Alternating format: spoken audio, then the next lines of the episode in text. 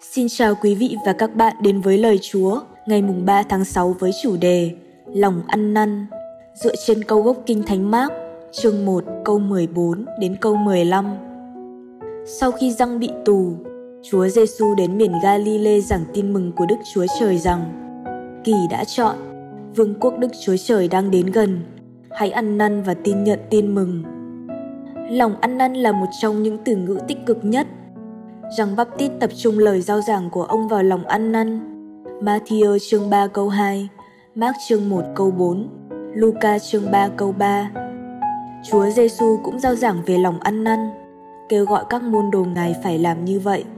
Mark chương 1 câu 14 đến câu 15, Luca chương 24 câu 47. Thiên sứ báo trước rằng Đấng Messia sẽ cứu dân Ngài khỏi tội lỗi.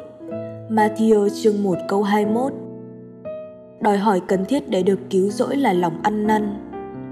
Ăn năn có nghĩa là dừng lại, không đi tiếp chiều hướng đang đi, quay ngược hẳn và bước theo hướng ngược lại. Lòng ăn năn liên quan đến một sự thay đổi mạnh mẽ và dứt khoát. Khi con đường bạn đang đi dẫn đến sự hủy diệt, chúa kêu gọi bạn ăn năn. Lòng ăn năn sẽ cứu bạn thoát khỏi những hậu quả tai hại. Một từ ngữ thật tuyệt vời, thật an ủi biết bao khi đấng tạo hóa yêu thương chúng ta đến độ, cảnh báo chúng ta về mối nguy hiểm sắp xảy ra. Vấn đề của chúng ta là, cứ nghĩ về sự ăn năn như một điều gì đó tiêu cực. Khi chúng ta nhận ra tội lỗi của mình, chúng ta thích dùng chữ tái dâng hiến cuộc đời mình cho chúa hơn. Thậm chí, chúng ta có thể nói với người khác rằng, mình đã quyết tâm trung tín với chúa hơn trước khi chúng ta làm chúa thất vọng. Tuy nhiên Kinh Thánh không nói về sự tái dâng hiến bản thân mình. Kinh Thánh nói đến sự ăn năn. Lòng ăn năn cho thấy một sự thay đổi quyết liệt, không chỉ đơn thuần là một giải pháp mình mong muốn. Chúng ta chưa ăn năn nếu vẫn còn tiếp tục sống trong tội lỗi. Lòng ăn năn liên quan đến một sự thay đổi tận gốc rễ của con tim và tâm trí.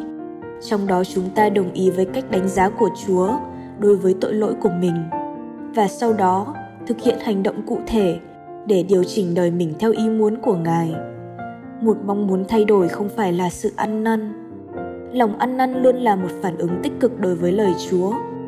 Bằng chứng của lòng ăn năn không phải là những lời quyết tâm, mà là một cuộc đời thay đổi. Cảm ơn quý vị đã lắng nghe bài suy nguyện được trích trong kinh nghiệm chúa từng ngày, experiencing god day by day của mục sư henry và richard blackby bản dịch Loving Light Ministry. Xin chào và hẹn gặp lại vào ngày mai.